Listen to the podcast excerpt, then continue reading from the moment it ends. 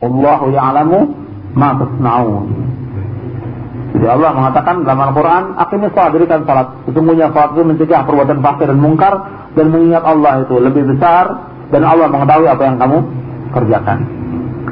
Dan uh, setelah ini kita lanjutkan dengan salat berjamaah, artinya dengan kajian tentang salat berjamaah. Jadi setelah kita mengkaji uh, salat yang wajib yang lima waktu ini yang harus kita kerjakan tentang kaifiatnya. Sallu kama ra'aitumuni salli ya, kita lanjutkan dengan uh, bagaimana supaya salat ini bisa mencegah perbuatan fasik dan mungkar. Kemudian uh, sebentar ini kita akan bahas tentang masalah salat berjamaah. Karena banyak sekali dari kalangan kaum muslimin yang melalaikan tentang salat berjamaah. Jadi saya kasih waktu istirahat 5 menit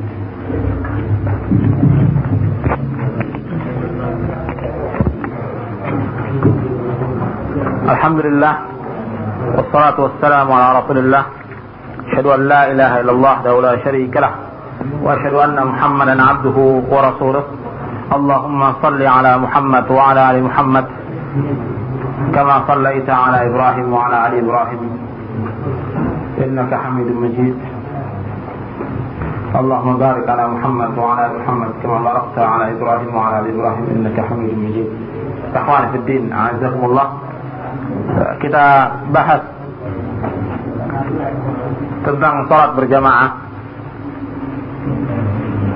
Karena masalah sholat berjamaah ini penting artinya tegaknya sholat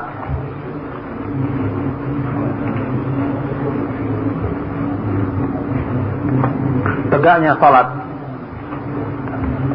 ditegakkannya sholat itu untuk laki-laki yaitu dengan berjamaah tidak dengan sendiri-sendiri.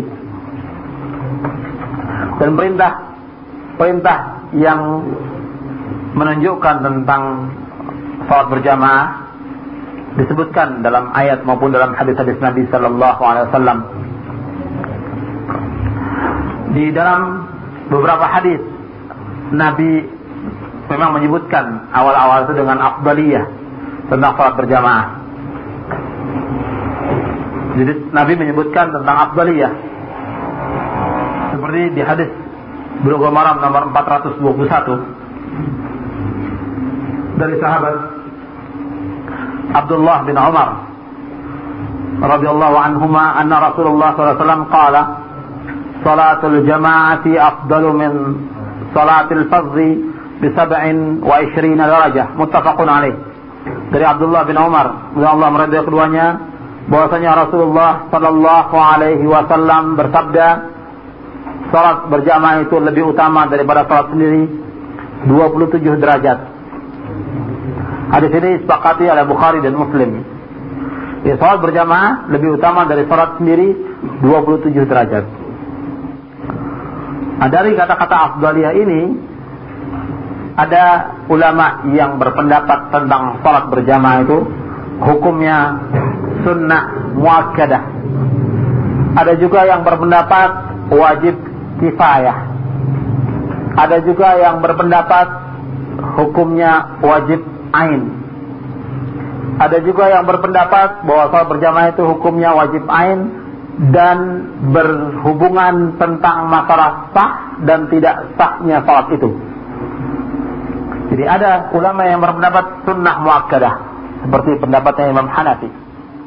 Ada yang berpendapat wajib kifayah, seperti pendapatnya Imam Syafi'i. Ada yang berpendapat, berpendapat, berpendapat tentang wajib ain, seperti penjelasan Imam Ahmad bin Hambal. Ada yang berpendapat bahwa dia wajib ain dan berkenaan tentang sah dan tidaknya salat, sahnya salat itu. Seperti pendapatnya Ibnu Hazm. Sekarang yang mana yang kuat dari pendapat ini kita lihat dalilnya. Yang berpendapat sunnah dan wajib kifayah dasarnya ini. Hadis nomor 421. Yang ber, berpendapat bahwa sholat berjamaah itu hukumnya wajib ain berdasarkan hadis nomor 424, 425, 426. An Abi Hurairah radhiyallahu an anna Rasulullah sallallahu alaihi wasallam qala والذي نفسي بيده لقد هممت أن آمر بحطب فيحتطب ثم آمر بالصلاة فيؤذن لها ثم آمر رجلا فيؤم الناس ثم أخالف إلى رجال لا يشهدون الصلاة فأحرق عليهم بيوتهم.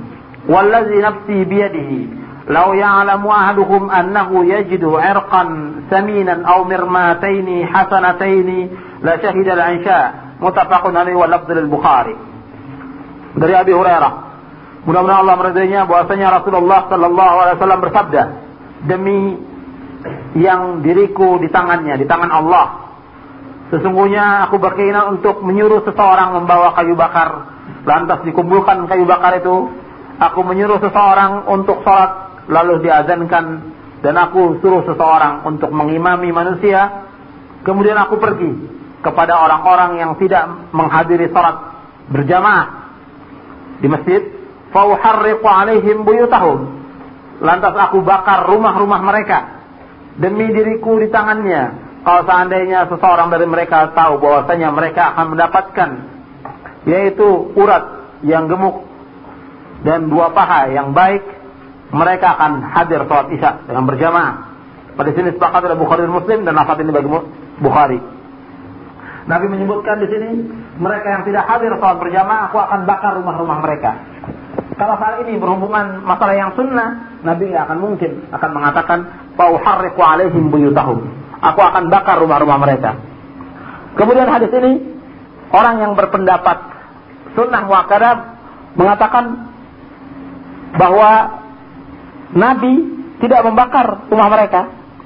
Dengan Nabi tidak membakar rumah mereka menunjukkan bahwa kalau berjamaah tidak wajib. Ini satu penafsiran yang keliru. Padahal kalau kita lihat penjelasan para ulama bahwa Nabi tidak mau membakar, tidak jadi membakar. Nabi mau mengancam mau membakar, tapi Nabi tidak jadi membakar karena wanita tidak wajib berjamaah di masjid. Sedangkan di rumah-rumah kaum mukminin ada wanita. Dalam perang saja wanita tidak dibu boleh dibunuh. Dalam rumah kaum mukminin pada waktu itu ada anak kecil, sedangkan anak kecil tidak boleh dibunuh. Jadi Nabi tidak membakar itu karena di situ ada wanita, di situ ada anak kecil, di situ ada hamba saya dan yang lainnya. Jadi Nabi mengancam dengan keras bagi orang-orang yang tidak hadir untuk sholat berjamaah. Dia sudah tahu tentang sholat tapi tidak mau berjamaah. Dia sudah mendengar azan tapi tidak mau datang ke masjid untuk sholat berjamaah. Nabi akan bakar rumah mereka. Jadi bukan masalah ringan, masalah wajib ain.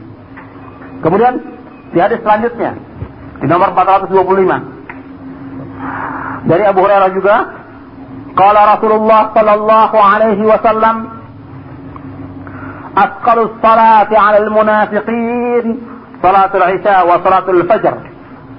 Walau ya'lamuna ma fihima la huma walau habwan. Muttafaqun alaih dari Abu Hurairah ia berkata telah bersabda Rasulullah sallallahu alaihi wasallam seberat-berat salat atas orang-orang munafik yaitu salat Isya dan salat subuh. Kalau seandainya mereka mengetahui ganjaran yang terkandung dalam salat keduanya mereka akan datang menuju salat berjamaah itu salat subuh dan salat Isya walaupun dengan merangkak. Hadis ini sepakat Bukhari Muslim. Disebutkan dengan merangkak karena pada waktu itu gelap dan banyak binatang buas. Seandainya mereka tahu fadilahnya mereka sambil merangkak. Dan alhamdulillah kita tidak tidak merangkak. Kita sehat dan wajib kita datang menuju ke masjid. Kalau mendengar azan wajib kita datang untuk mengerjakan sholat berjamaah. Ya tidak ada alasan bagi seorang untuk mengatakan tidak tidak berjamaah. Kalau seandainya subuh dia tidak hadir, isya dia tidak hadir, sudah terkena ini.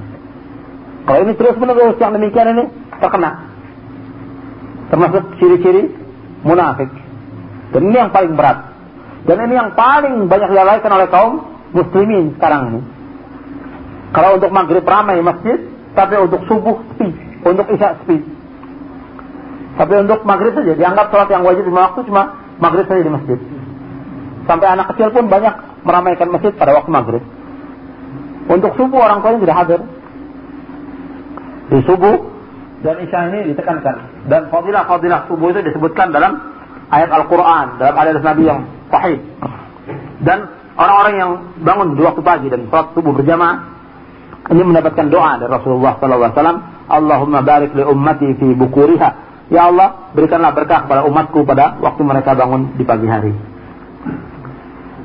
Kemudian hadis 426. Jadi Nabi tidak menyebutkan munafik kalau bukan masalah yang wajib. Jadi wajib mendatangi berjamaah. Berarti tidak boleh meninggalkan. Karena Nabi menyebut dengan kata-kata munafik dan sifat munafik ini berat. Sedangkan Nabi sendiri kepada Abdullah bin Ubay saja jelas-jelas dia menentang Islam. Nabi tidak berani mengatakan munafik. Karena umatnya akan ikut mengatakan munafik. Setelah turun ayat bahwa dia munafik baru. Nabi menjelaskan bahwa dia sebagai kepala munafikin. Dan sekarang kepada orang-orang yang tidak sholat berjamaah, Nabi Nabi, eh, Nabi SAW tegas mengatakan munafik. Jadi ini harus hati-hati. Kemudian dari di hadis 426 dari Abu Hurairah juga ia berkata, "Atan Nabiya sallallahu alaihi wasallam rajulun a'ma." Faqala, "Ya Rasulullah, innahu laysa li qa'idun yaquduni ila al-masjid farakhasa lahu." فلما ولى دعاه فقال هل تسمع النداء بالصلاة قال نعم قال فأجب رواه مسلم dan Abu Hurairah berkata telah datang kepada Nabi SAW seorang buta. Lalu ia berkata, Ya Rasulullah, sesungguhnya aku tidak mempunyai penuntun yang menuntun aku menuju ke masjid. Nabi memberikan kelonggaran. Kemudian tatkala dia berpaling, Nabi panggil lagi. Apakah kamu mendengar panggilan salat? Kata sahabat Abdullah bin Umi Maktum atau Amr bin Umi Maktum, Nah, aku mendengar panggilan azan. Fajib jawab panggilan azan itu. Hadisnya sahih dari Imam Muslim. Dan riwayat lain disebutkan Amr bin Umi Maktum atau Abdullah bin Umi Maktum ini mengeluh ya Rasulullah antara rumahku dengan masjid itu ada hawam. Ada pohon-pohon dan hawam, binatang buas. Kata Nabi, Fajib datang. Dengar panggilan azan, datang. Sekarang Panggilan azan itu terdengar sejauh satu kilo atau dua kilometer. Bahkan lebih dari itu bisa terdengar. Dia mendengar, dia wajib datang. Orang buta saja disuruh datang. Apalagi yang tidak buta. Yang buta saja disuruh datang. Ini jelas yang menunjukkan tentang wajibnya sholat berjamaah. Wajib ain. Ini tiga hadis yang menunjukkan tentang wajibnya sholat berjamaah. Kemudian dalam ayat. Dan beberapa hadis lagi di dalam hadis jam hadis disebutkan barang siapa dalam satu kampung ini, umpamanya di kampung ini cuma ada tiga orang, dia tidak mendirikan sholat berjamaah, maka istahwaza alaihi musyaitan kata Nabi. Maka setan menguasai mereka. Karena sepi semua orang tidak ada cuma ada tiga orang, dia tidak menegakkan berjamaah di kampung itu, istahwaza alaihi musyaitan. Setan menguasai mereka. Jadi kerasnya Nabi dalam menyuruh sholat berjamaah. Dan ini banyak kaum muslimin tasahul bermudah-mudah dalam masalah ini, menggampang-gampangkan. Padahal kalau dinilai dari segi ya fadilahnya jelas besar, dari soal ganjarannya besar sekali, dari soal faedahnya pun besar sekali, manfaatnya besar dikala orang berjamaah di masjid. Cuma sayangnya orang-orang yang berpendapat bahwasanya Eh, sholat sendiri pun bisa di rumah, tidak usah ke masjid. Meskipun dia tidak ada alangan, di sholat sendiri pun dibolehkan dengan dasar afdal. Nah kita mesti tanya kepada mereka. Artinya sebagai bandingan. Kalau umpamanya di satu tempat dia kerja dikasih gaji satu juta. Di tempat lain 27 juta. Dia pilih yang satu juta. Kita katakan orang ini gimana? Ya bodoh. Di satu kantor dikasih satu juta, di tempat lain 27 juta. Tapi miliknya yang satu juta. Orang ini kita larang apa? Bodoh. Untuk keduniaan dia dikatakan bodoh. Apalagi untuk urusan akhirat. 27 ganjarannya. Kalau dia berbuat ini fadilah. Kan pilih di masjid 27 derajat. Kemudian jalannya, yang sudah saya jelaskan waktu membahas soal wudhu. Jalannya menuju ke masjid, kaki yang kiri menghapus kesalahan, kaki yang kanan mengangkat derajat setiap langkah sampai dia masuk ke dalam masjid. Itu keutamaan sholat berjamaah. Dalam Al-Quran, dalam surah Al-Baqarah, di dalam surah Al-Baqarah disebutkan Allah berfirman wa aqimus salata wa atuz zakah. Dalam surah Al-Baqarah ayat 43. Wa aqimus salat, tegakkan salat. Wa atuz zakah dan keluarkan zakat warkau ma'rakin dan rukulah bersama orang-orang yang rukuk. Dalam penafsiran ini dijelaskan oleh para ulama. Ayat ini juga menunjukkan tentang diwajibkannya sholat berjamaah. Dirikan sholat, keluarkan zakat. Kemudian rukulah bersama orang rukuk. Lantas apa perlunya disebutkan warkau marakin? Sedangkan dalam sholat sudah ada ruku. Maka kata Ibnu Katsir dalam tafsirnya di juz yang pertama kata beliau, aksarul ulama, kebanyakan ulama dengan ayat ini menerangkan tentang wujubul jamaah. Jadi aksarul ulama yastadil yastadillu bihadhil ayat ala wujubil jamaah. Jadi kebanyakan ulama berdalil dengan ayat ini tentang wajibnya berjamaah. Luar kau marakin artinya rukulah bersama orang yang ruku. Berjamaahlah kamu. Coba berjamaah. Ini dari ayat. Dan ini menafsirkan bukan rakyu. Ulama yang menafsirkan. Para ulama menafsirkan tentang warkau ma'arakin itu artikan dengan sholat berjamaah. Jadi bukannya rakyu. Sebab apa faedahnya kalau sudah disebutkan sholat kemudian disebutkan lagi ruku. Sedangkan dalam sholat itu ada rukunya. Sedangkan ini jamak warkau ma'arakin menunjukkan tentang berjamaah. Anda misalnya dalam tafsir Ibnu Katsir. Kemudian dalam surah An-Nisa ayat 102. Dalam surah An-Nisa ayat 102. Eh, ketika Allah berbicara tentang salat khauf. Ya, ketika Allah eh, berbicara tentang salat khauf, wa idza kunta fihim faqamta lahumus salata fa takum ta'ifatun minhum ma'aka wa liyakhudhu asriyatahum fa idza sajadu falyakunu min wara'ikum wa ta'ti ta'ifatun ukhra lam yusallu falyusallu ma'aka wa liyakhudhu hidrahum wa asriyatahum Dan apabila kamu ber, ada di antara mereka maka dirikanlah sholat bersama mereka dan dalah sekelompok dari mereka itu berdiri bersama kamu dan dalah mereka memegang senjata-senjata mereka apabila mereka sujud dalah orang yang di belakang mereka datang satu taifah lagi. Jadi setelah mereka sujud, maka mereka berada di belakang kamu, minggir di belakang. Sujud, satu rakaat ini sudah selesai sujud, mundur. Menyelesaikan masing-masing. Ini aturan sholat khauf ini dalam perang. Kemudian datang kelompok yang lain, wa tadi taifatun ukhra lam yusallu Sekelompok yang lain datang, kemudian sholat berjamaah bersama kamu, bersama Nabi Muhammad SAW. Kemudian, hendaklah mereka bersiap siaga. Jadi khudu hizrahum mereka bersiap siaga wa dan memegang senjata mereka. Mereka waspada dan memegang senjata mereka. Dalam ayat ini disebutkan dalam peperangan saja disuruh berjamaah. Peperangan yang sedang menghadapi musuh, Nabi suruh jadi imam, satu kelompok berjamaah dengan Nabi. Setelah selesai sujud yang kedua dari rakaat yang pertama, mereka mundur mengerjakan masing-masing.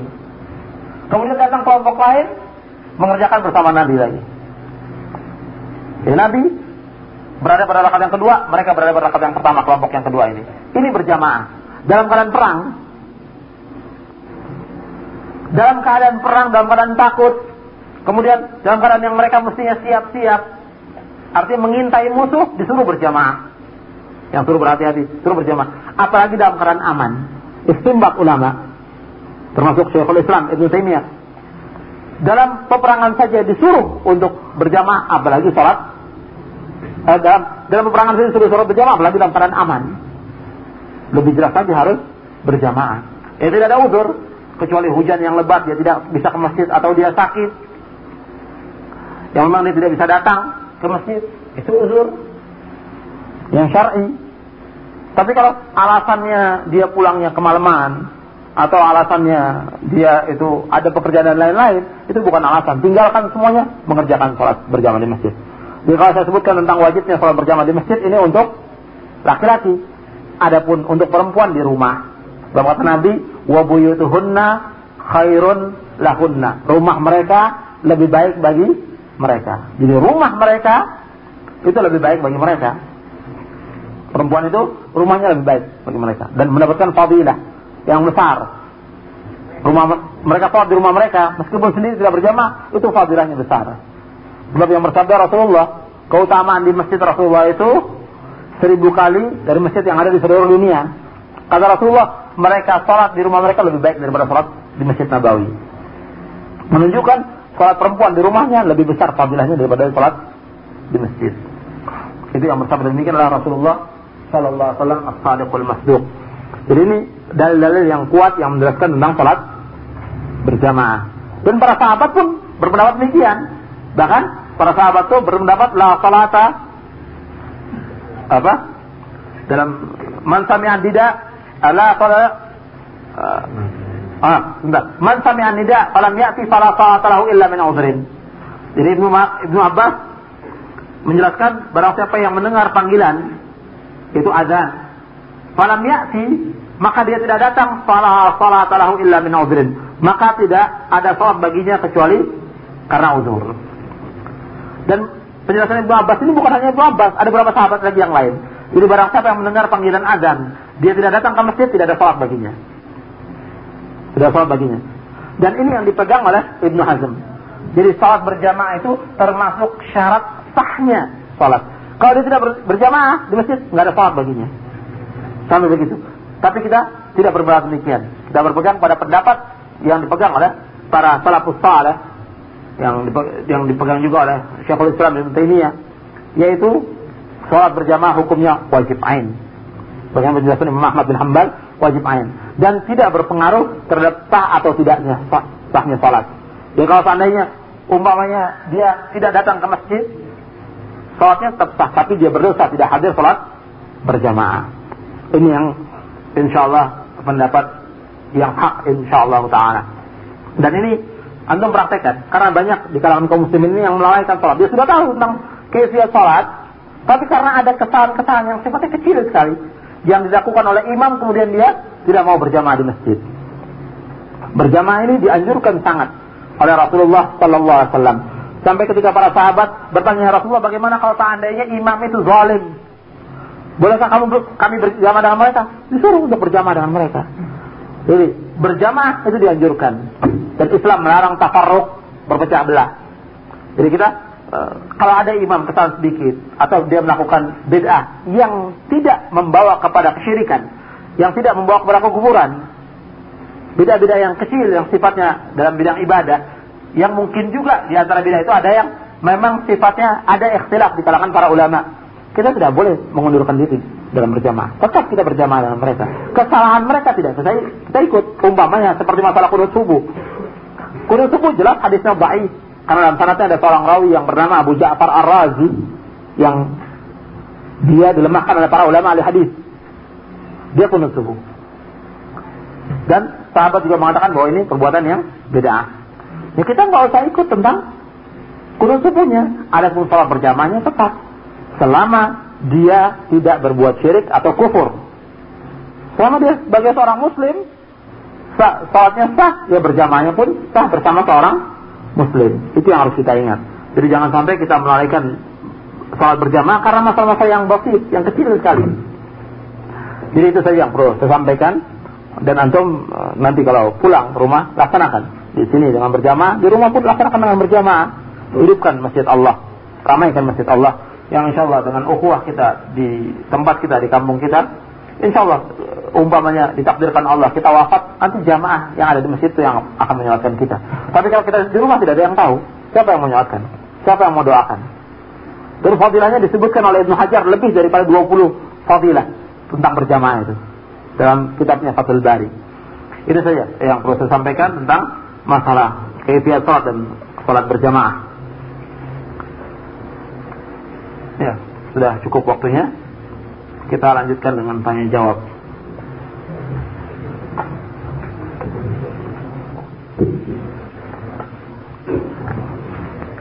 Ini tentang apa ini? Ini sholat, sholat semuanya.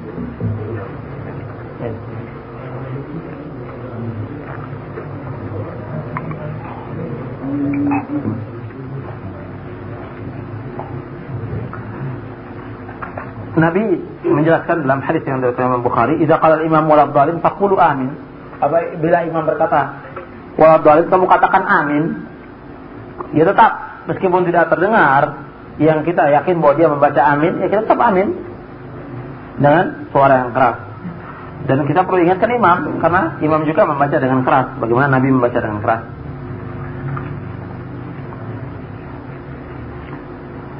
Ini sudah kita bahas tentang ketinggalan imam membaca surah, bagaimana kita? Ya kita mendengarkan bacaan imam dengan dasar surah Al-A'raf ayat 204 dan hadis Nabi yang dari Muslim. Inna ma ju'ila al-imamu liyutama bih fa idza kabbara fakabbiru wa idza qara'a fa ansitu. Bagaimana duduk tahiyat akhir? Apakah duduk istirahat atau tawarruk pada waktu salat dua rakaat baik wajib maupun sunnah? Tentang duduk istirahat atau tawarruk dalam dua rakaat ini ada dua pendapat di kalangan para ulama. Berdasarkan hadis Abu Sa'id Abu Humaid As-Sa'idi.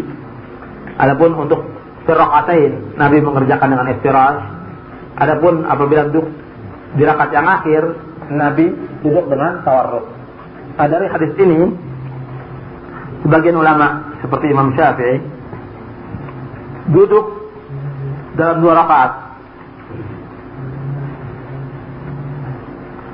Apakah tahiyat awal? Apakah uh, duduk yang dua rakaat? Apakah uh, sholat wajib atau sholat sunnah? Itu duduk dua rakaat itu tetap duduknya tawarruk. Arti tahiyat akhir dengan dimasukkan kaki yang kiri ke kaki yang kanan, yang kaki yang kanan ditegakkan. Itu penjelasan Imam Syafi'i. Nah, penjelasan Imam Ahmad tidak. Dengan dasar hadis Abu Umaid juga, yaitu Nabi mengatakan apabila duduk pada dua rakaat, duduk pada dua rakaat ini, apakah salat itu yang empat rakaat atau salat itu yang dua rakaat? Pokoknya tetap dengan kata-kata akhir rakaat dua rakaat, duduknya istirahat. Itu pendapatnya Imam Ahmad. Yang pendapat Imam Ahmad itu dikuatkan oleh Syekh Al-Bani dalam kitabnya Sifat Salat Nabi dan juga ditegaskan oleh Syekh Muhammad bin Salih Al-Utsaimin eh, dua rakaat itu duduknya dengan istirahat. Dasarnya ada juga di buku Maram. Dan dalam salah satu hadisnya ini ada di buku Maram di nomor 284 yaitu dengan alasan kata-kata rakaat ini itu wa idza jalasa fi rakaatain apabila duduk pada dua rakaat. Dua rakaat ini apakah untuk sholat yang empat rakaat itu duduknya istirahat itu dua rakaat tahiyat awal atau dua rakaat itu dalam artian sholat subuh atau jumat atau sholat sunat begitu tidak ada dua pendapat tentang masalah ini. Kemudian hmm. adakah riwayat yang menyatakan bahwa bilangan tasbih pada ruku dan sujud itu satu kali atau tiga kali? Yang tiga kali ada yang satu kali tidak ada. Tasbih ruku tiga kali. Ya tentunya setelah kita merapikan uh, apa tumaninah kita dalam ruku dan dalam sujud kita rapikan sudah kita menegakkan baru kita baca. Subhanallah rabbil azim subhanallah azim subhanallah kalau ruku kalau sujud subhanallah a'la yang tentunya ya dengan tumanina bisa mungkin kita baca dalam sholat-sholat sunat yang memang kita ringkas sholatnya.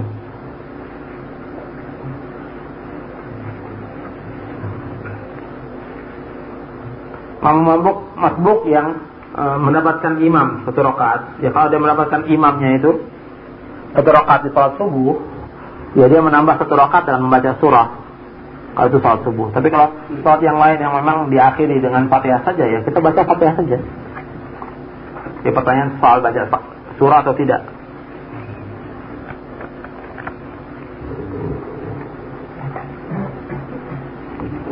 Ini banyak sekali. Besok aja ini Buku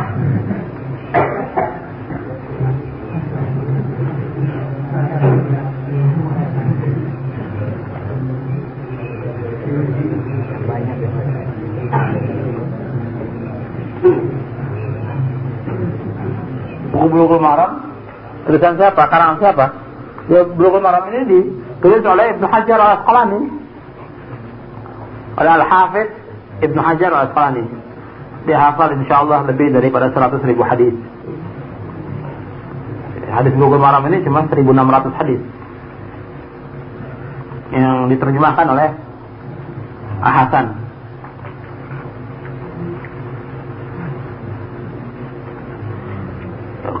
Kedua, pada saat membaca amin.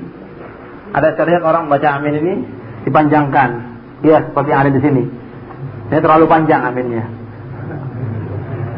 Kita amin yang wajar aja. Walabdalin amin. Tidak terlalu panjang. Seperti yang dilakukan oleh sebagian saudara kita. Bahkan sampai nampaknya dua kali. Karena panjangnya.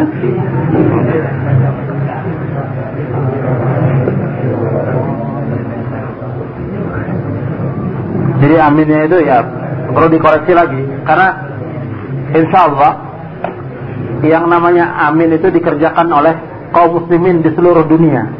Bukan hanya kita. Dan kaum muslimin di seluruh dunia mengerjakan demikian aminnya yang wajar. Artinya antum bisa lihat di Madinah, di Masjidil Haram atau di mana saja. Kemudian tiba-tiba ada uh, satu kelompok kecil aminnya lebih sahih dari mereka. Secara nggak langsung begitu. Artinya dia merasa bahwa dengan amin yang panjang ini dia yang paling betul. Tidak, kita mengikuti yang sudah umum bahwa amin itu seperti yang sudah dikerjakan umat dan tidak ada satupun ulama mengatakan amin itu salah. Kalau pokoknya yang begitu salah. Kalau panjang yang benar. Saya belum melihat selama ini keterangan atau penjelasan para ulama yang mengatakan kalau aminnya pendek seperti yang dilakukan oleh kaum muslimin itu salah, kalau yang panjang itu benar. Tidak ada. Tapi antum sholat di mana saja di Timur Tengah ya amin ya seperti yang kita lihat umumnya umat melakukan demikian.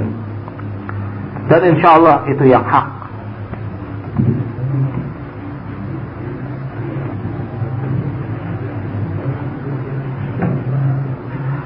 Antum yang kurang jelas dibacakan.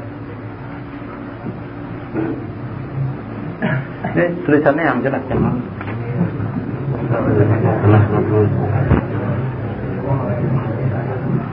Ini jadi lama waktu kita. Yang jelas itu. Nantinya orang yang memandikan mayat sesudah atau sebelumnya. Mandinya orang yang memandikan mayat sesudah atau sebelumnya. Ya jelas sesudahnya. Ya masa mandinya junub, mandi junub sebelum junub. Itu sudah junub mandinya. Seorang cukup cukup. Seorang baru teringat bahwa malam ya telah ihtilam, setelah matahari terbit. Bagaimana sholat subuhnya? Oh dia sudah sholat subuh. Yang lainnya siapa nih? Sudah sholat subuh, baru teringat dia ihtilam. Ya harus ulangi salatnya. Harus ulangi. Seperti kejadian Umar bin Khattab, dia salat berjamaah, kemudian dia teringat bahwa dia junub. Kemudian Umar mandi mengerjakan salat dengan sendiri. Adapun jamaahnya sah salatnya. Atau seperti kejadian Rasulullah, tapi Rasulullah belum melaksanakan salat. Sudah dikomatkan, Rasulullah keluar, seperti tersebut dalam Sahih Bukhari, keluar dan teringat bahwa Rasulullah junub malam. Rasul masuk ke dalam mandi. Jamaah disuruh untuk diam menunggu Rasulullah. Sampai Rasulullah balik lagi kemudian menjadi imam. Ini terjadi, tapi itu sebelum sholat. Kalau memang sudah terjadi, artinya sudah sudah sholat ya, kemudian dia ingat bahwa dia junub, ya dia mandi ketika terbit matahari itu, kemudian sesudah matahari agak tinggi dia mengerjakan sholat subuh.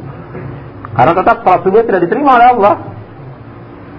Seperti yang sudah saya sampaikan hadisnya, la yaqbalu la yaqbalullah salatan bi ghairi tuhurin. Allah tidak menerima salat tanpa tuhur.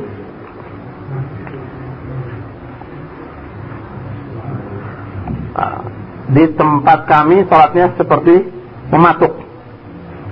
Oh cepat ini ya, terlalu cepat geraknya pembacanya. Bagaimana sikap kami? Ya sikap kita mengingatkan imam itu, mengingatkan imam itu supaya sholatnya mengikuti contoh Rasulullah, ya bisa diberikan buku atau brosur atau suruh dengarkan kaset yang menerangkan tentang sifat sholat Nabi. Ya banyak cara. Tapi berjamaah dengan kita memisahkan diri itu dicela oleh para ulama. Kita berjamaah tetap, tapi perlu kita ingatkan. Sebentar, uh, tentang masalah ini, ini kebanyakan umumnya para imam itu karena jahil. Dia sebelum menjadi imam itu dia tidak belajar bagaimana uh, syarat-syarat menjadi imam, kemudian bagaimana uh, hukum dalam sholat, soal sujud sahwi, soal sujud tilawah, bagaimana kalau seandainya dia batal atau yang banyak yang belum tahu tentang masalah itu. Kefiat sholat banyak yang belum tahu. Padahal syarat imam itu kata Nabi yang pertama harus yang lebih banyak hafalan Qur'annya. Aksarukum Qur'anan. Yang kedua yang lebih tahu tentang sunnah. Kemudian baru setelah itu yang lebih dahulu hijrah, yang lebih dahulu masuk Islam dan yang lebih tua umurnya. Tapi yang pokok dua ini. Yang mengerti tentang Al-Quran, ya tentunya yang banyak hafal Quran dan yang paham tentang sunnah.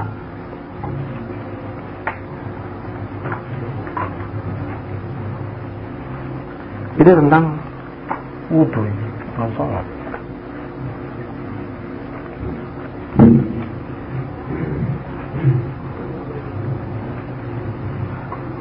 Orang yang menahan kentut waktu sholat apakah dibatalkan atau diteruskan? Kalau menurut hadis Nabi bersabda la salata bihadrati ta'amin wala huwa yudafi'uhu al-akhbatan. Hadis yang diriwayatkan Muslim tidak ada salat bagi orang yang salat di hadapan makanan dan tidak salat bagi orang yang ditekan oleh dua yang jelek yaitu buang air besar dan buang air kecil. Dari hadis ini ada dua pendapat. Jumhur ulama berpendapat bahwa tidak boleh menahan kentut karena buang air. Sebaiknya dia buang air dulu, baru dia sholat. Tapi kalau seandainya dia paksakan juga dalam sholat itu, sholatnya tetap sah. Cuma dia makruh, dimakruhkan dia berbuat demikian. Kalau menurut Ibnu Hazm, sholatnya tidak sah. Karena mengganggu kehusuan sholat. Jadi kalau seandainya terjadi antum dalam sholat mau buang angin, ya lepaskan berwudu lagi daripada antum memaksakan akhirnya sholatnya tidak khusyuk.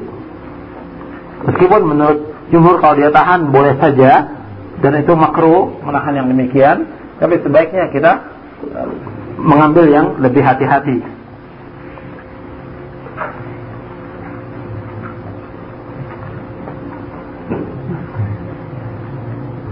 Bolehkah bermakmum dengan makmum masbuk? Artinya mengerjakan berjamaah lagi sudah masbuk. Ini tidak ada contohnya. Atau sudah selesai berjamaah, kemudian ada lagi makmum yang masbuk ini maju satu orang jadi imam, yang lain jadi makmum. Ini tidak ada contohnya dari Rasulullah SAW. Tidak ada contoh dari sahabat. Jadi masbuk berjamaah lagi tidak ada contohnya. Hmm? Hmm.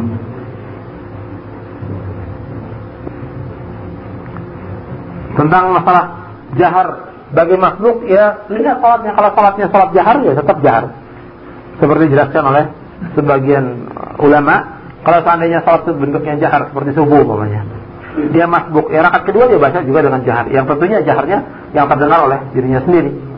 Karena kalau ada yang pada beberapa orang yang masbuk ya tidak boleh saling mengeraskan bacaan yang saling mengganggu nantinya.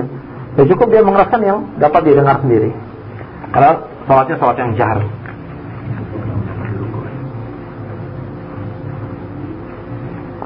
Tentang masbuk yang mendapati ruku. Jadi seorang yang tertinggal salat mendapati imam dalam keadaan ruku, dia dapat satu rakaat. Jadi kalau dia mendapatkan imam dalam keadaan ruku dan imam ini baru ruku, baru saja ruku dia masuk takbiratul ihram kemudian ruku, dan mendapatkan tumak ini dalam ruku, dia dapat satu rakaat. Tapi kalau dia tidak dapat tumak dalam ruku, tidak dapat satu rakaat. Dan ini dalilnya bisa dilihat dalam kitab Irwaul Ghalil di juz yang kedua.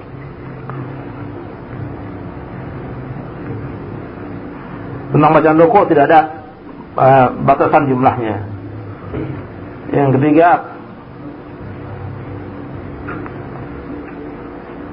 Bila imam telah mengucapkan salam. Ya apabila imam mengucapkan salam Kemudian kita tertinggal bacaan doanya Ya boleh kita baca sebentar kemudian baru kita ikut salam. Pokoknya pada batasan yang dia tidak menyalahi imam itu dibolehkan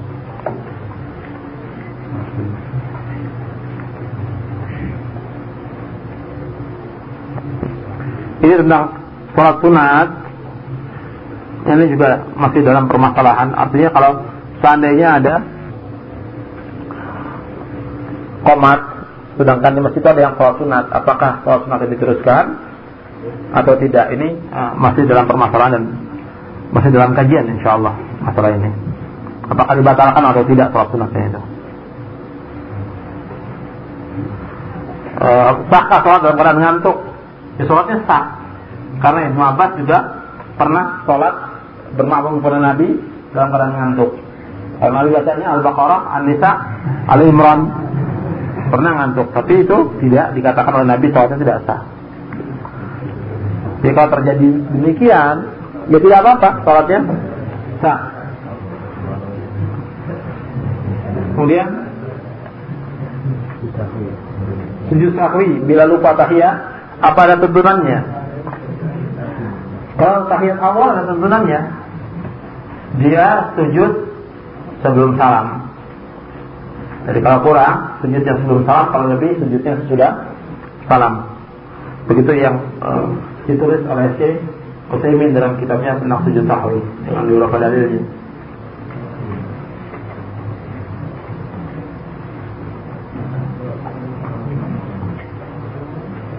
Ini tentang Fatihah. Sesudah imam selesai baca Al-Fatihah, bolehkah kita baca Al-Fatihah? Ini sudah saya jelaskan. Memang hadis yang mengatakan la salata illa bi Fatihatil kitab sahih riwayat Bukhari. Barang siapa yang tidak baca eh, tidak ada salat bagi orang yang tidak membaca Al-Fatihah. La salata liman lam yaqra al-Fatihah kitab. Tidak ada salat bagi orang yang tidak baca Al-Fatihah. Jadi Al-Fatihah itu wajib. Tapi kan Nabi menentukan wajibnya itu kalau kita salat sendiri dan sholat berjamaah dengan sir kita wajib membaca. Sholat sendiri dan sholat berjamaah dengan sir, dengan perlahan. Tapi kalau sholat berjamaah dengan jahal, disuruh diam. Dasarnya beberapa hadis, di antaranya hadis Abu Hurairah yang menerangkan bahwa pertama dilarang membaca surah um, Al-Fatihah dengan surah. Kemudian setelah itu Nabi merasa terganggu dilarang membaca surah, dibolehkan membaca Al-Fatihah. Kemudian setelah itu dilarang lagi membaca Al-Fatihah seluruhnya. Dilarang sama sekali tidak boleh baca Al-Fatihah. Itu dengan dasar hadis Bukhari kata Abu Hurairah fantahan nasu 'ala al-qira'ati fi ma jahara fi Rasulullah. Kemudian para sahabat diam, tidak membaca lagi. Sesudah Nabi larang dari membaca Al-Quran pada sholat yang dijaharkan oleh Rasulullah SAW. Kemudian hadis yang lain yang diriwayatkan Ahmad Muslim dan Ibnu Abi Syaibah dan juga dalam ayat Al-Quran. Suruh diam mendengarkan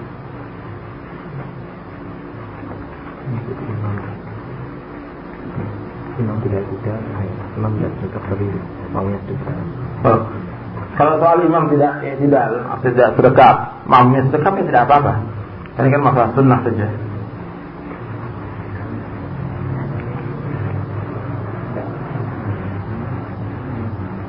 ada sebagian yang menyamakan untuk tahiyat awal dengan tahiyat akhir. Maksudnya untuk tahiyat awal yang bagaimana?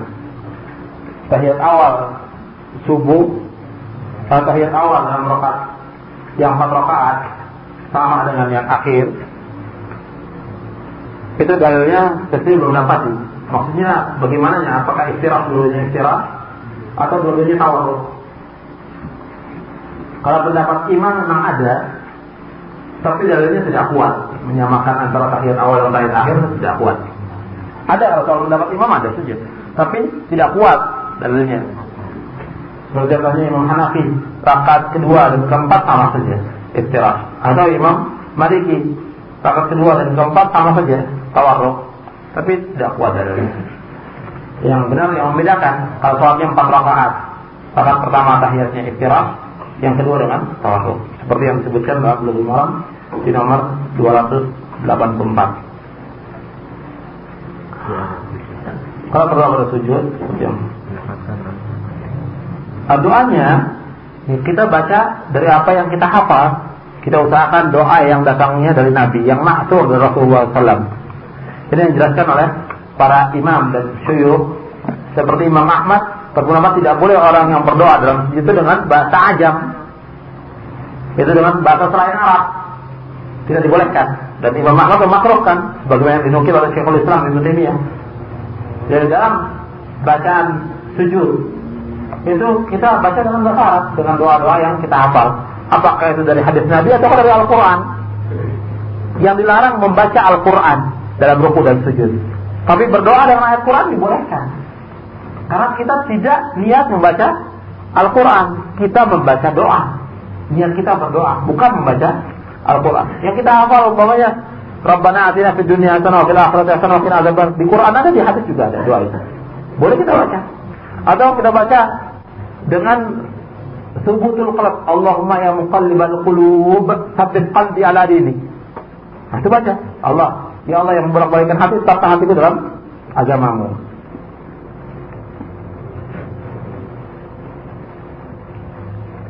Tentang berdiri kerakat yang kedua, memang ada diistilahkan ajin, artinya kita berpegang ke lantai.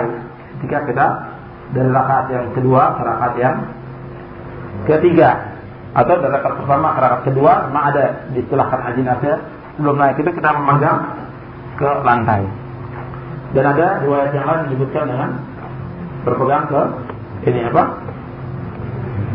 Uh, lutut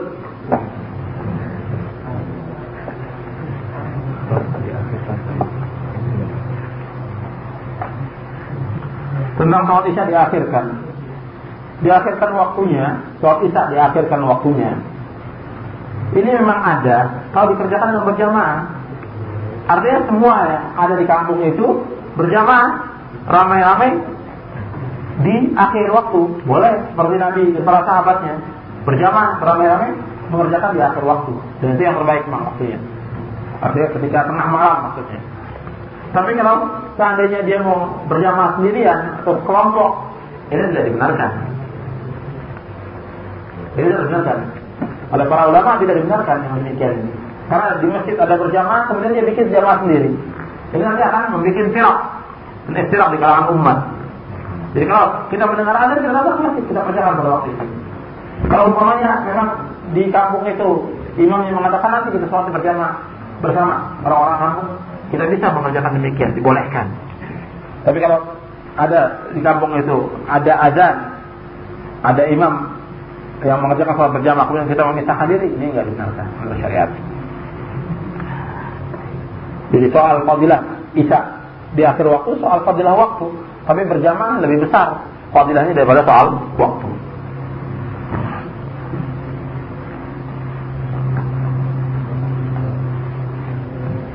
Yang sudah dijawab usah dijawab.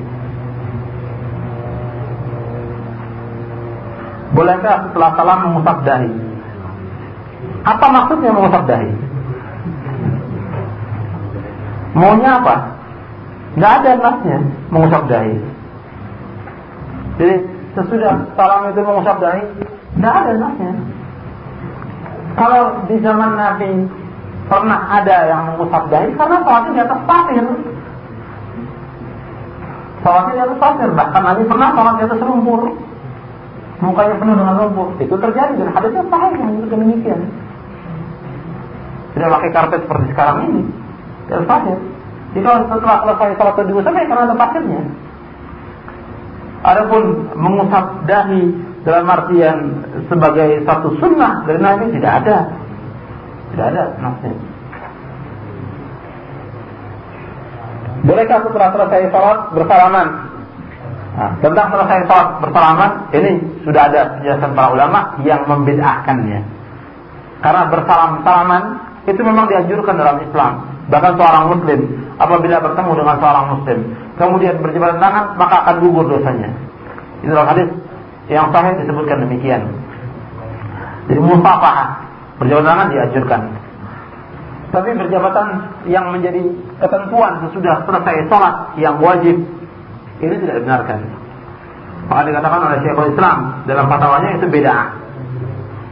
Kemudian juga ada uh, seorang ulama yang menulis satu buku khusus tentang masalah itu tentang bid'iyatul musafaha ba'da salam. Bid'ahnya berjabatan tangan sesudah salam. Jadi ini tidak benar.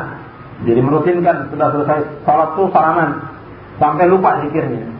Karena harus berdiri berjalan tangan dengan imam harus itu. Ini yang dikatakan beda. Tapi kalau umpamanya dia selesai salam, kemudian dia keluar bertemu dengan teman yang memang dia belum bertemu, kemudian dia itu jalan tangan, bu, bukan ketetapan yang demikian itu.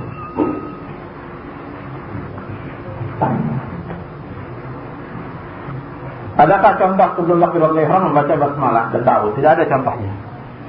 Membaca usolli tidak ada, dan itu termasuk bid'ah. Baca bismillah dan ta'awud pun tidak ada. Jadi yang ada kita lihat untuk mengucapkan takbir.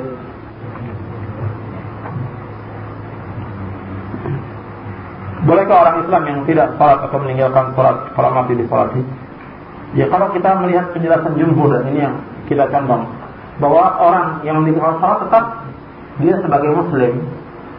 Tapi kalau seandainya dia mengingkari tentang wajibnya sholat, ini sepakat seluruh ulama tentang kafirnya orang itu. Kalau dia mengatakan sholat itu tidak wajib, bagi saya tidak wajib. Tidak ada nas yang mengatakan bahwasanya sholat yang lima waktu itu wajib. Nah kalau sudah dia mengatakan demikian kafir, keluar dari Islam. Keluar dari Islam tidak boleh waris mewarisi. Kalau dia punya istri, otomatis pada saat itu juga cerai. Dan kalau dia mati, tidak boleh dikuburkan di pekuburan kaum muslimin, tidak dimandikan, tidak dikafankan dan dikuburkan begitu saja. Kalau dia berkatakan bahwa salat bagi saya tidak wajib. Kafir. Begitu dia mengucapkan, hari itu juga dia kafir. Keluar dari Islam. Sepakat seluruh ulama. Tapi kalau seandainya dia mengakui tentang wajibnya sholat. Cuma karena dia lalai, malas dan lainnya, tetap dia dikatakan muslim. Dan kalau dia meninggal, disalati. Ya kita suruh orang yang sejenis dengan dia saja suruh sholatkan. Yang sejenis dengan dia.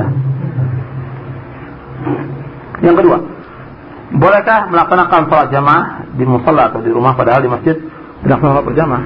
Ya tidak dibenarkan. Jadi yang dibenarkan sholat berjamaah itu ya di masjid, bukan di rumah. Berjamaah yang dibenarkan itu di masjid.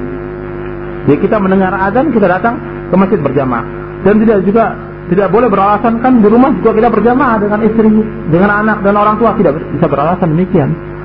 Karena di zaman Nabi Amr bin Umi Maktum juga punya istri. Sahabat yang lain punya istri, punya anak. Jadi bukan hanya zaman sekarang orang punya istri punya anak, zaman Nabi juga punya istri punya anak. Jadi nggak bisa dipakai alasan. Jadi kalau kita tanya akalnya itu ke mana orang itu? Beralasan dengan istri dengan anak kita berjamaah. Zaman Nabi, kalau seandainya itu berjamaah, Nabi nggak usah suruh Amr bin Maktum ke masjid. Kamu berjamaah saya dengan istri kamu dan anak kamu. Justru Nabi suruh ke masjid, laki di masjid, perempuan di rumah. Jadi kalau ada yang sekarang ini terbalik, yang perempuannya ke masjid, yang lakinya di rumah. Ada seperti itu. Nah, ini nggak dibenarkan. Jadi berjamaah itu di masjid, bukannya di rumah. Dan tidak ber, bisa beralasan dengan kita kan berjamaah juga di rumah dengan istri anak. Tidak ada alasan yang demikian itu. Itu bukan alasan. Di hadapan manusia dia bisa beralasan demikian, tapi ingat di hadapan Allah, Allah akan bukakan semua rahasia. Dan tidak ada alasan lagi di hadapan Allah nanti. Tentang sholat sunat yang empat rakaat itu, apakah ada tahiyat awalnya? Ya, sholat sunat yang empat rakaat ya kita kerjakan dua rakaat dua rakaat saja, dua rakaat salam, dua rakaat salam seperti disebutkan dalam hadis Nasai, sholatul laili wan nahari masna masna. Benarkah bacaan tasyahud Assalamualaikum ya Nabi diganti dengan Assalamu ala Nabi? Dua-dua ini boleh. Tidak Assalamualaikum ya Nabi warahmatullahi wabarakatuh atau Assalamu ala Nabi warahmatullahi wabarakatuh. Sebagaimana dijelaskan oleh para a'immah dua-duanya dibolehkan.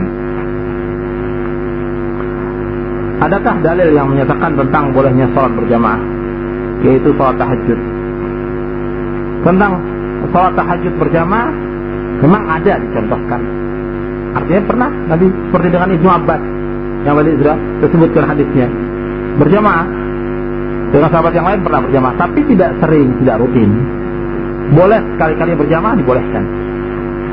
Kalau Ramadan, ya tarawih jelas berjamaah karena Nabi pernah mencontohkan demikian. Tapi kalau tahajud boleh sekali-kali berjamaah. Seperti seorang suami dengan istrinya boleh sekali-kali dia berjamaah. Itu ada nasnya.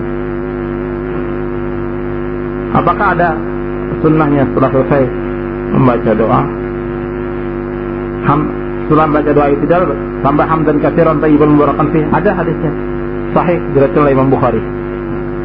Rabbana lakal hamdu hamdan katsiran tayyiban mubarakan fi kama yuhibbu rabbuna wa yarda. Seandainya pada rakaat yang terakhir terlanjur berdiri karena lupa, kemudian diingatkan oleh makmum, apakah perlu sujud sahwi?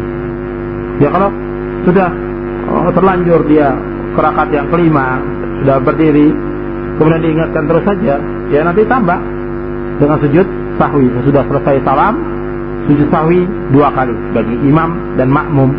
Jadi dia sholatnya empat rakaat, ini ditambah.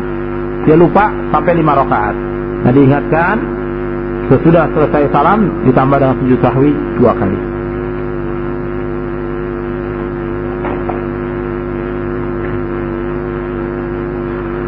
Dalam satu masjid sudah dikerjakan salat jamaah, kemudian selesai setelah datang tiga orang lebih dan tiga orang itu mengadakan salat berjamaah, apakah boleh? Boleh. Karena ada contoh dari sahabat Anas bin Malik bahwa Anas setelah selesai salat berjamaah datang ke masjid dengan beberapa sahabat yang lain Kemudian setelah sahabat yang berjamaah itu selesai, Anas dengan sahabat yang baru datang itu mengadakan berjamaah lagi. Ada azan, qomat berjamaah lagi. Dan ini sahih riwayat Anas ini. Kemudian penjelasan para imam juga menunjukkan bolehnya demikian. Penjelasan para imam. Maka para imam itu dalam bab-babnya memberikan judul seperti dalam memberikan judul bolehnya sholat berjamaah lagi sesudah selesai sholat. Atau Imam Hakim dalam kitab Mustadraknya disebutkan bolehnya berjamaah lagi ada dua kali fil masjidil wahid di satu masjid boleh. Kemudian juga dalam kitab Syarh Sunnah Imam Al-Baghawi juga membolehkan. Kemudian dalam kitab Al-Muhalla Ibnu Hazm juga menjelaskan tentang bolehnya berjamaah lagi. Dan itu merupakan pendapatnya para a'immah yang menjelaskan tentang bolehnya berjamaah lagi kalau seandainya ada orang yang sudah sholat berjamaah kemudian berjamaah lagi. Yang tentunya demikian harus digarisbawahi. Artinya tidak tasahul, tidak terus menerus demikian. Bukan karena kesengajaan dia ingin membuat jamaah baru sesudah imam yang rawatib sholat bukan. Tapi memang suatu waktu dia terjadi begitu, terlambat mungkin karena mandi atau mungkin karena dia pulang bepergian dia ke masjid sudah selesai. Terjadi demikian dibolehkan. Tapi kalau rutinitas tiap hari begitu tidak dibolehkan. Itu yang harus digarisbawahi tentang hadis yang menyebutkan tentang bolehnya. Hadis Ali tentang mendapatkan rakaat satu ruku apakah baik? Ini dijelaskan hadis ini, saya sudah tadi sudah jawab, ada dalam kitab Irwa al-Ghalil di juz yang kedua. Itu dibahas, antum lihat saja di kitab itu tentang uh, makmum mendapatkan ruku apakah dapat satu rakaat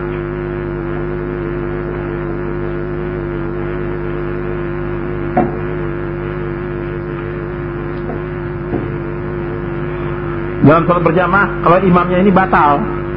Bagaimana? Ya imam keluar. Kalau dia batal dia harus keluar. Umumnya baru satu rakaat atau dua rakaat atau tiga rakaat. Imam keluar yang menggantikan makmum yang di belakangnya. Makanya di dalam hadis disebutkan oleh Rasulullah liyaliyani ulul ahlam wan nuha. Hendaklah yang mengiringi aku di belakang aku ini ulul ahlam, orang yang sudah dewasa. Dan orang-orang yang pandai, yang kuat hafalannya, yang paham. Jadi kalau Nabi salah atau Nabi batal digantikan. Jadi yang belakang imam itu orang yang paham. Yang paham Quran, paham sunnah. Sehingga kalau seandainya si imam keliru diingatkan. Kalau si imam batal bisa diganti. Jadi kalau imam batal ya keluar.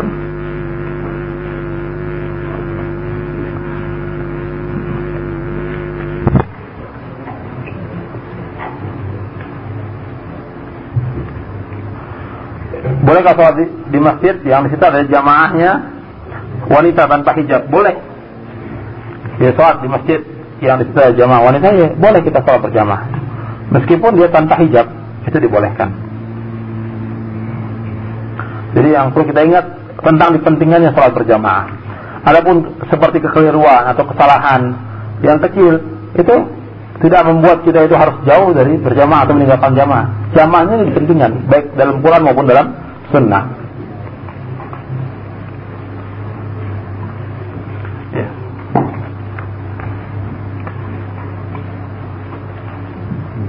Dengan imam yang tak berulang-ulang kali. Ya kalau umumnya terjadi demikian ya diingatkan imamnya diingatkan kita berjamaah dengan dia nanti diingatkan diingatkan cukup takbiratul ihram itu sekali saja tidak perlu diulang-ulang Bagaimana baca doa dengan tidak mengangkat tangan? Baca doa ini dengan mengangkat tangan hukumnya sunnah. Hadis yang menerangkan adanya mengangkat tangan diriwayatkan Abu Dawud dan lainnya.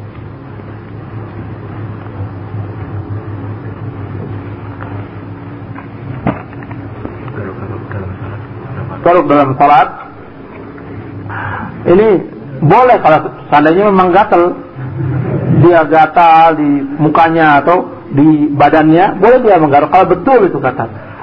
Tapi kalau seandainya itu satu kebiasaan yang dia main-main artinya kebiasaan seperti satu kebiasaan yang terbiasa dia melakukan demikian ya tidak dibolehkan. Tapi tidak ada batas tiga kali. Gerak tiga kali itu batal nggak ada keterangannya.